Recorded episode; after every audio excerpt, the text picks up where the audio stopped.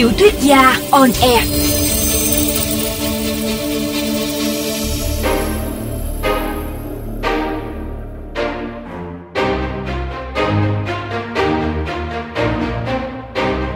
Xin chào các bạn thính giả của VOV Giao thông. Chúng ta lại gặp nhau trong chương trình Tiểu thuyết gia on air. Tôi là Đặng Thiều Quang, tác giả truyện săn cá thần. Trong chương 4, câu chuyện này đêm trước đã đọc các nhân vật của chúng ta đang ăn uống bên đống lửa trại ven sông thì một con cá măng rất to đã dính câu. Nhưng trong lúc đang lôi con cá măng vào bờ thì nó đã bị một con cá có lẽ là cá thần đuổi theo cắn cụt hơn một nửa. Khi kéo lên chỉ còn cái đầu đầy máu me đang co giật. Cảnh tượng hãi hùng này đã ám ảnh tất cả bọn họ.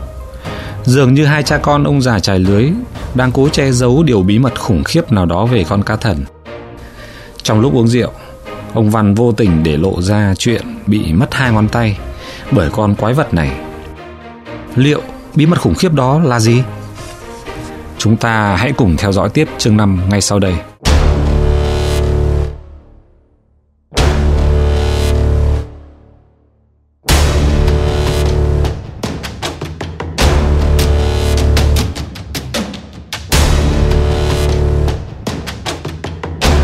Chương 5 Lạc thú xác thịt hay tinh thần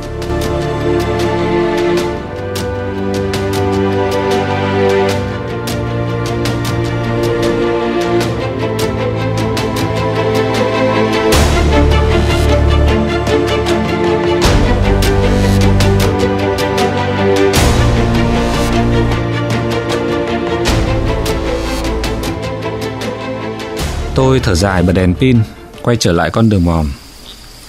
Mặc dù đèn pin cực mạnh, Nhưng tôi vẫn thấy nó chưa đủ sáng. Dường như tất cả mọi thứ xung quanh tôi Đều là những cạm bẫy nguy hiểm, rình rập. Đâu đó là những tiếng sột soạt trong bụi lau, Tiếng nước sông réo. Những con thuồng luồng hay quái vật nào đó đang trườn dưới đáy sông, Dõi theo từng chuyển động của tôi. Trên cao, Trong những tán cây đung đưa có những cặp mắt nào đó đang nhìn xuống, những bóng ma, những linh hồn vật vờ. Hồn ma của những kẻ chết trôi, hồn ma của những thầy mo, thầy cúng từ muôn vàn năm trước, nơi rừng thiêng nước độc. Tôi bỗng nhớ đến chiếc giường trải nệm êm ấm ở nhà. Nơi đó có lẽ vợ con tôi đang ngủ say. Một thoáng tiếc nuối và buồn bã khiến tôi thở dài. Nhưng tôi vẫn phải dấn chân bước đi trong đêm tối, trong nỗi sợ hãi không ngừng. Men rượu bỗng bay đầu hết. Tôi không hiểu tại sao khi sắp rơi vào cái vực xoáy đó, lúc ban chiều, tôi lại không cảm thấy sợ hãi như thế này. Có thể khi đó mọi chuyện xảy ra quá nhanh. Tôi dùng mình nghĩ đến cảnh nếu tôi rơi xuống nước, rất có thể đã bị con quái vật này xé xác dưới dòng sông. Hình ảnh con cá chày bị cắn cụt thân mình lại hiện ra. Tôi rảo bước chỉ muốn nhanh chóng chui vào lều, bên đống lửa ấm áp. Hoặc một ước muốn tầm thường và xa vời hơn là ngay lập tức tôi được quay trở về cuộc sống thường nhật, cho dù nó chán ngắt.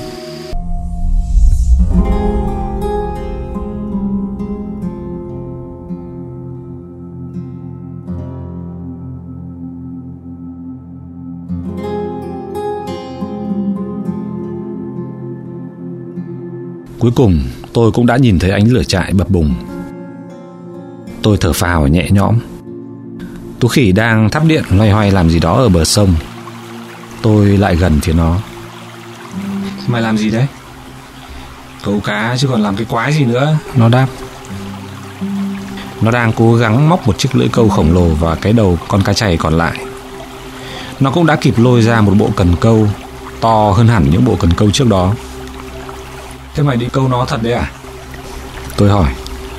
Thật chứ sao? Nó khinh khỉnh. Tao sẽ dùng cái đầu cá này làm mồi. Nguy hiểm lắm, bỏ đi. Tôi nói. Nguy hiểm đếch gì? Cùng lắm là gãy cần, đứt cước.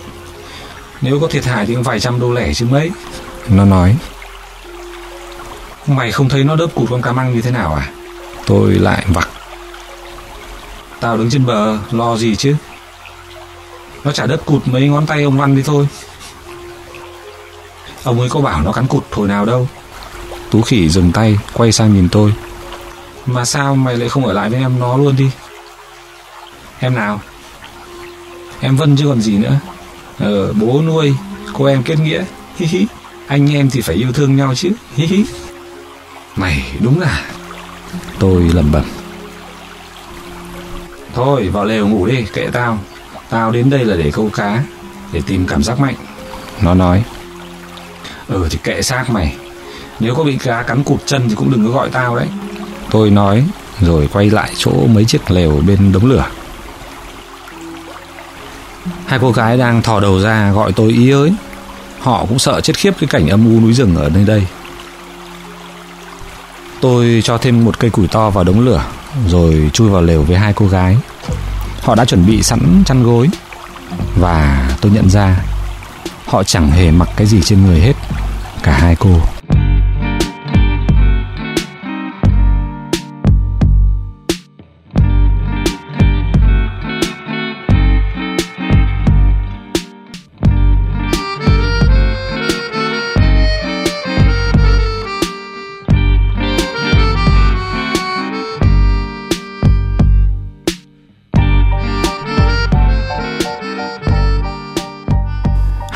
Gái trẻ rúc rích cười. Rồi họ lột quần áo tôi ra. Hình như họ vẫn làm cái chuyện này hàng ngày. Quen thuộc. Cứ như thể ta đánh răng rửa mặt mỗi buổi sáng vậy. Thỉnh thoảng những động chạm của họ khiến cho tôi nhột nhột. Nhưng đó quả là một cảm giác lạ lùng, Rất khó tả. Một mặt, tôi không thể phân biệt được cô nào với cô nào. Nhưng mặt khác, Điều đó lại khiến cho họ giống như là hai chị em sinh đôi vậy sự hưng phấn của tôi được nhân đôi, cộng thêm cả nỗi sợ hãi mơ hồ nào đó. Tôi vốn dĩ khá nhút nhát trước phụ nữ. Trước khi lập gia đình, tôi cũng có vài mối quan hệ. Nhưng sau đó nhiều năm liền, tôi chỉ biết đến vợ. Tôi vẫn hay nhìn vào ngực những cô gái trẻ, ngắm nghiến những thân hình gợi cảm. Họ có thể là đồng nghiệp, là hàng xóm, hoặc những cô chạy bàn, quán cà phê, gái đứng bar nhân viên thu tiền điện thoại, y tá, lễ tân văn phòng vân vân. Thậm chí đa số trong số họ là những cô gái tôi nhìn thoáng thấy qua trên phố, ở trạm xe buýt. Tất cả chỉ là những hình ảnh thoáng qua và thật ngạc nhiên, tôi lại chẳng hề tư tưởng đến một hình bóng cụ thể nào cả. Em Nhung đâu? Tôi hỏi. Đố anh đấy. Cô bên trái trả lời. Tối qua anh chả nhìn thấy gì cả. Thế thì đố anh ai là Hằng? Cô bên phải cười hì hì. Tay ải, tay ai, tay ẻm, tay em. Ê, gọi nốt thằng bạn anh vào chơi trò chim ải, chim ai. Tôi đùa. Hai cô gái cười ré lên. Thực ra ánh lửa xuyên qua vải lều đủ để tôi nhìn thấy toàn bộ thân hình họ. Nhưng cho dù có sáng như ban ngày đi nữa thì tôi cũng chịu. Chả phân biệt được cô nào với cô nào. Họ là hai cái lò sưởi ấm áp, mềm mại mịn như sa tanh. Còn hơn thế nữa, họ nóng bỏng hừng hực, khiến cho tôi thoáng lo sợ rằng mình sẽ không đáp ứng đủ cho cả hai. Cái lò sưởi bên trái đang làm nóng phần trên cơ thể tôi bằng hai quả đồi phí nhiêu của cô ấy. Lò sưởi bên phải thì nghịch ngợm vùng nhạy cảm bên dưới, bằng một thứ mềm mại và ướt át. Chuyện này thật điên rồ, tôi nghĩ bụng. Lẽ ra anh nên có ba đầu sáu tay 12 con mắt mới phải. Tôi đùa. 12 cái cu chứ? Cô bên trái nói, Khiến cô bên phải đang hì hụi phía dưới ngẩng lên cười tí sặc. À cẩn thận cẩn thận. Em làm anh chẳng còn cái nào bây giờ. Tôi kêu lên. Nhưng mà 12 cái thì nhét vào đâu cho hết? Cô bên trái nói. Sau đó bọn họ lại lăn ra cười rũ rượi. Các cậu các mỡ nhỏ nhỏ cái mồm hộ cái Tú khỉ nói vọng vào từ phía bờ sông. Cứ hồ hố như thế thì có bố cá thần cũng đếch dám vào ăn. Anh cá là thế nào Tú khỉ cũng bị cá thần cắn cút chim cho coi. Tôi thì thào Mà chắc gì nó đã còn chim? Nhỉ Hôm qua em nào ở với nó? Em em em. Cả hai cô đồng thanh.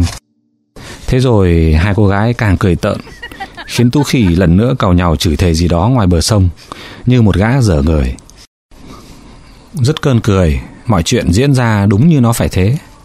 Trần trụi và vui vẻ. Họ rất biết cách vắt kiệt sinh lực của tôi, tận hưởng khoái lạc, khiến cho tôi có cảm giác như mình biến thành một siêu nhân vậy. Họ khiến chính tôi cũng phải ngạc nhiên về bản thân mình. Thế nào anh? Một trong hai cô hỏi tôi khi mọi chuyện kết thúc Anh, anh thích, anh khoái lắm Khoái thế nào? Cực khoái Khoái cực. Thì em hỏi khoái như thế nào cơ mà? Ừ thì nó như là lần đầu kẹp ba vừa đèn đỏ ấy. Lại còn không đội mũ bảo hiểm nữa. Cô kia thêm vào. Lại còn ngay trước mũi công an nữa chứ. Thế anh Tú Khỉ là công an à? Mấy cô gái nói đùa. Hai cô gái cứ dính dích cười, Khiến tôi cũng phì cười theo. Có vẻ họ cũng không đến nỗi quá ngốc nghếch.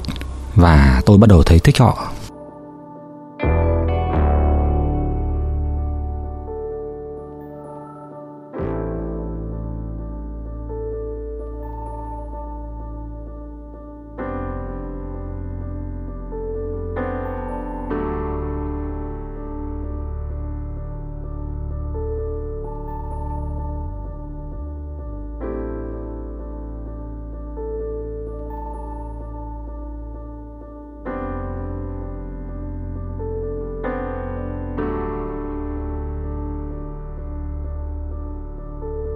Tôi bỗng nhớ từng được đọc đâu đó một câu, Đại ý là khi người ta đã bước qua một làn danh Thuộc về phạm trù đạo đức. Rốt cuộc người ta sẽ hiểu ra rằng Thực ra mọi thứ gọi là đạo đức Nó cũng vớ vẩn như mọi thứ khác trên đời này. Tiếng nước sông réo ì ầm. Tôi trong một điếu thuốc, Ngắm nhìn màn trời đêm đầy sao qua ô cửa sổ nhỏ của chiếc lều. Đâu đó ở trên kia nơi xa lắc. Ánh sáng xanh nhấp nháy của những vì sao gợi ý nghĩ đến sự vô hạn và hữu hạn, gợi đến sự vĩnh hằng của thời gian hay cái ngắn ngủi của khoảnh khắc hiện tại. Tôi bật cười với ý nghĩ rằng người ta vẫn hay dùng chữ những lạc thú xác thịt. Trong khi đúng ra nó phải được gọi là những lạc thú tinh thần. Hai cô gái dường như bắt đầu thiêm thiếp ngủ Tiếng thú hoang tác lên ở phía núi xa vọng lại Chấp chới cánh chim ăn đêm, trao lượn, vụt qua bầu trời. Thi thoảng, tiếng một con cá quẫy trên mặt sông. Tôi tự hỏi đâu đó ở dưới đáy sông kia, Con cá thần đang làm gì? Liệu nó có ngủ không nhỉ? Hay nó đang luồn lách qua những hang hốc ngầm, Đang sử dụng những giác quan kỳ lạ của nó Để nhìn theo kiểu mắt cá, Cái thế giới tối tăm ở phía đó? Đang suy nghĩ theo kiểu của cá đang ve vãn một con cá khác, đang yêu đương hay đang làm tình, đang tận hưởng những lạc thú xác thịt, đang suy nghĩ về suối nguồn và biển cả. Suy nghĩ về vô hạn và hữu hạn, hư vô và hiện tồn, đang triết lý theo kiểu của cá. Tôi mỉm cười nhắm mắt lại, hình dung ra mình là con cá, đang lang thang trong làn nước giá lạnh, tăm tối cảm nhận những dòng nước xiết bằng sóng âm. Tôi nghe những thay đổi áp suất dọc thân mình. Hai tay tôi biến thành hai cái vây, hai chân biến thành đuôi. Giống như những tay chụp ảnh chuyên nghiệp. Mắt tôi là hai cái ống kính mắt cá. Tôi nhìn cuộc đời là những tấm ảnh 360 độ, tròn xoe, mà mỗi mắt tôi lại nhìn đi một nơi khác nhau. Hai mắt, thậm chí có khi là 12 con mắt. Tại sao không? Con cá. Liệu nó có biết đến cái cảm giác gọi là cô đơn không nhỉ? Tôi tự hỏi. Từ lâu có lẽ tôi đã quá quen với sự cô đơn. Đến nỗi tôi quên bén mất nó. Dường như nhắc đến nó là cả một sự xa xỉ.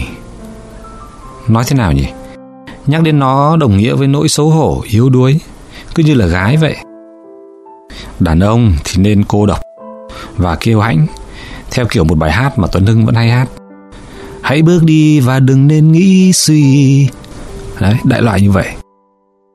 Tôi thì hay suy nghĩ mông lung và lan man, chả chịu bước đi đâu quá cái thành phố nhỏ bé này. Với những lộ trình quen thuộc đến buồn chán của tôi. Tôi cố nhớ lại xem ngoài Tú Khỉ, còn có ai mà tôi còn có thể chia sẻ được những ý nghĩ của mình. Chịu, tôi chẳng thể tìm thấy ai. Vợ tôi là một phụ nữ bình dị với những suy nghĩ bình dị.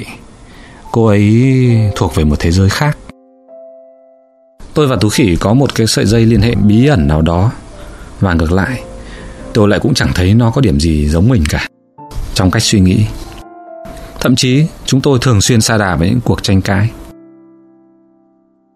Tôi cố nhớ lại xem ước muốn lớn nhất của tôi từng có là gì. Hình như đó là trở thành người chiến thắng trong chương trình Ai là triệu phú thì phải. Mặc dù tôi là gã đọc khá nhiều sách nhưng chưa đủ để thành ngài biết tuốt. Cho nên nó cũng chỉ là ý nghĩ giống như muôn vàn ý nghĩ khác thoảng qua. Kiểu như là giá như mình có triệu đô, giá như mình là bất tử, giá như mình có kiếp sau, giá như mình là thượng đế, vân vân. Một trong những lúc nào đấy, tôi đã từng ước rằng giá như tôi thực sự có một ao ước lớn lao. Tôi ao ước một điều gì đó đủ để khiến tôi theo đuổi đến cùng. Thế mà khỉ thật. Có một câu giấc mơ con đè nát cuộc đời con. Câu thơ này bây giờ dường như đã thành một ẩn dụ phổ biến, được ưa thích, gần như là một thứ tiếng lóng vậy. Nhưng mà nó mang tính chất diễu nhại và thậm chí người ta cũng chẳng buồn quan tâm đến xuất xứ hay ý nghĩa ban đầu gốc gác của câu thơ nữa. Tôi chìm vào giấc ngủ say từ lúc nào không biết. Đêm đó, tôi mơ thấy mình là một con cá thần, với những phép màu đầy quyền năng, tung tăng bơi lội bên hai nàng tiên cá.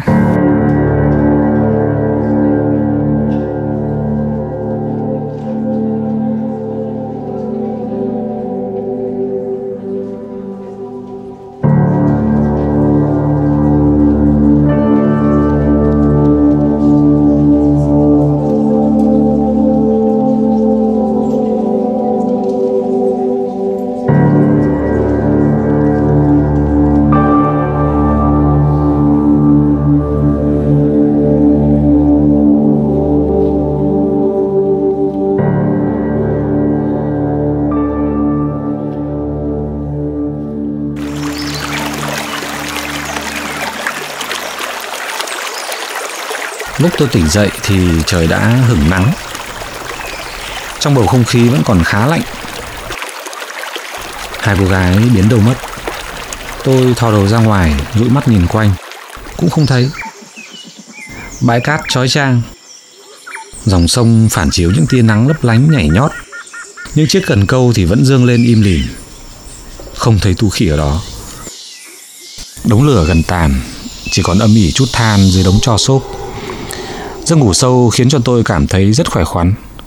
Rất lâu rồi tôi không ngủ ngon đến thế và cũng rất lâu rồi tôi không mơ mộng gì cả. Tôi thụt đầu vào trong chăn, lơ mơ nhìn những đám mây loãng trôi trên bầu trời qua ô cửa nhỏ. Cố nhớ lại giấc mơ đêm trước. Trong lúc đó cơn ngái ngủ êm ái vẫn còn đang ngất ngư rất dễ chịu. Tôi có nhớ lại một con cá thần hạnh phúc thì cảm giác nó như thế nào? Có chút gì đó khơi gợi, mời gọi, khích lệ tôi tưởng tượng về cái thế giới thiếu vắng, lý trí tuyệt vời ấy. Đôi lúc, tôi có cảm tưởng như mình đã nắm bắt được dấu vết của nó, để rồi sau đó lại vụt mất. Và càng về sau càng xa vời. Dường như việc đó quá khó khăn. Chỉ còn một cách duy nhất là tiếp tục lơ mơ ngủ, để quay trở lại tiếp tục giấc mơ cũ đó là cánh cửa duy nhất đi vào thế giới thần tiên. Nhưng vô ích, mọi thứ cứ nhạt nhòa dần, như một màn sương lấp dần đầy vườn địa đàng. Đúng lúc đó, mặt trời di chuyển đến ô cửa sổ của cái lều. Nó dọi thẳng vào mắt tôi. Một màu đỏ tràn ngập, dễ chịu, tuyệt đẹp. Tôi tận hưởng nụ hôn ấm áp của nó liếm từ từ trên mi mắt, trên gò má di chuyển chậm rãi trên khuôn mặt tôi. Rồi tôi không cưỡng được ý muốn mở mắt ra, thử ngắm nó. Tôi hé hé mắt.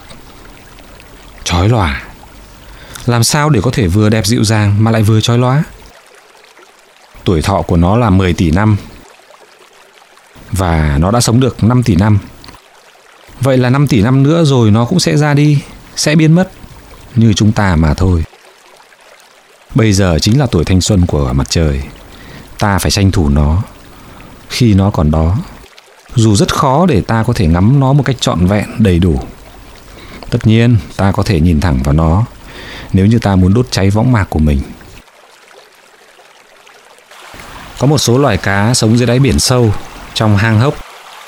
Khi bị lôi lên dưới ánh mặt trời, bị phơi dưới ánh mặt trời hoặc bị dọi đèn, mắt của chúng lập tức nổ tung. Tôi tự hỏi con cá thần có hình dáng như thế nào? Tôi không hiểu tối qua nó có cắn câu hay không, mà chẳng thấy tú khỉ đâu cả, và cả hai cô gái nữa. Một ý nghĩ chợt đến trong đầu khiến cho tôi lạnh xương sống, tỉnh cả ngủ. Tôi vùng dậy, mặc vội quần áo, rồi chui ra khỏi lều. Tú khỉ ơi, tôi gọi to, Tú khỉ. Cái gì đây? Nó cào nhàu từ chiếc lều bên cạnh, giọng khàn khàn, vẻ rất cao kỉnh.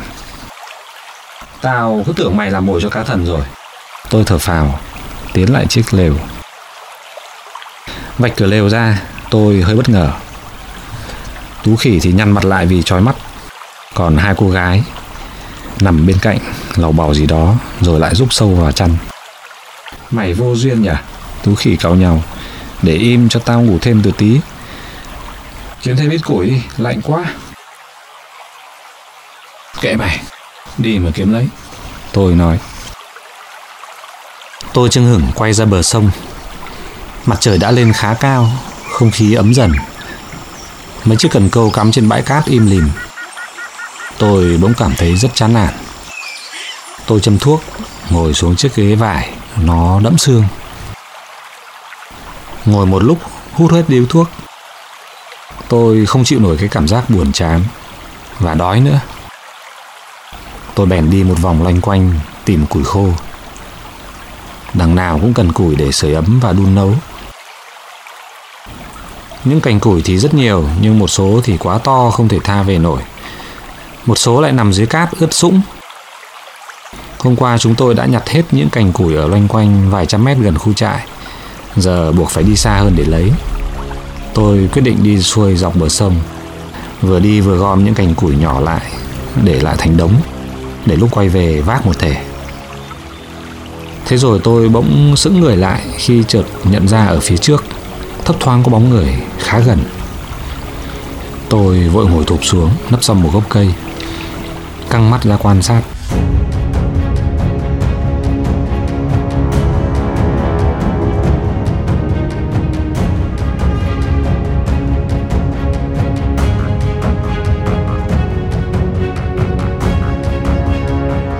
Đó chính là Vân, con gái ông Văn. Cô ta đang tắm dưới sông. Chính tiếng khỏa nước đã khiến tôi chú ý. Không hiểu sao cô ta lại không thấy lạnh nhỉ? Tôi tự hỏi. Nửa người nhô lên khỏi mặt nước. Cô ta đẹp tuyệt trần trong ánh nắng vàng như rót mật. Tóc búi, bờ vai mảnh thon nhỏ, bộ ngực săn chắc nhô cao, cái eo thon thả óng mượt.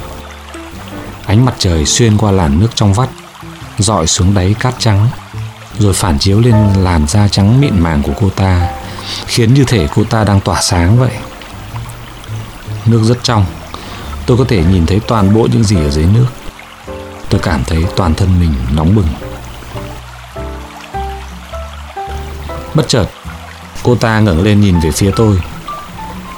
Đã quá muộn để thoái lui. Ánh mắt cô ta đầy vẻ ngạc nhiên rồi sau đó là sợ hãi. Có cảm giác như ánh mắt cô ta lạc hẳn đi, trở nên mờ dại. Tôi cũng quá bất ngờ và sợ hãi. Xấu hổ nữa. Lúng túng không thốt được lời nào. Cô ta thét lên một tiếng rồi lội vào bờ. Vớ lấy một thanh củi khô gần đó.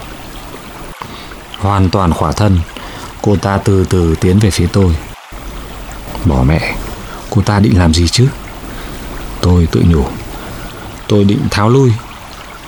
Có lẽ là nên chạy thật nhanh, hạ hồi phân giải. Nhưng tôi cứ lúng ta lúng túng như gà mắc tóc vậy. Anh anh không anh không. Tôi lắp bắp và định lùi lại. Anh anh không cố ý, thật mà. Nhắm mắt lại. Cô ta quát. Anh anh không biết, anh cứ tưởng là tôi lắp bắp. Nhắm mắt lại ngay. Cô ta quát tôi nhắm mắt lại, đồng thời ăn một cái tát tức thì. Cô ta nhặt quần áo vắt trên một thân cây gần đó. Thế rồi có tiếng bước chân cô ta bỏ đi. Tôi hé hé mắt ra. Phải nói là cô ta có một thân hình miễn chê. Nhìn từ phía sau cũng hoàn hảo. Cái eo lưng tuyệt đẹp. Cô ta đi về phía bãi cát Và đã mặc lại quần áo. Trước khi bỏ đi, Cô ta lườm tôi một cái rõ ràng. Khiến cho tôi cảm tưởng như mặt mình bị cháy xém Và cái má tôi vừa ăn tát thì vẫn cứ bỏng rát Tôi nghĩ tôi vẫn sẵn lòng chết vì cô ta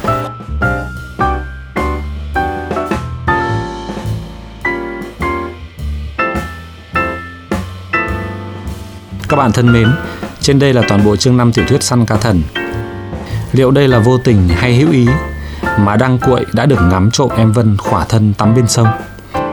Đây có phải là định mệnh duyên kiếp của họ chăng? Câu trả lời sẽ có vào đêm mai. Xin mời các bạn đón nghe. Tiểu thuyết Gia Onne được phát sóng vào 0 giờ đến 0 giờ 30 mỗi đêm trên sóng FM 91 MHz và thính giả có thể nghe lại hoặc tải bản audio trên website vovgiao thông.vn. Tôi là Đặng Thiếu Quang, tác giả truyện săn Ca thần. Xin chào và hẹn gặp lại các bạn trong chương trình đêm mai.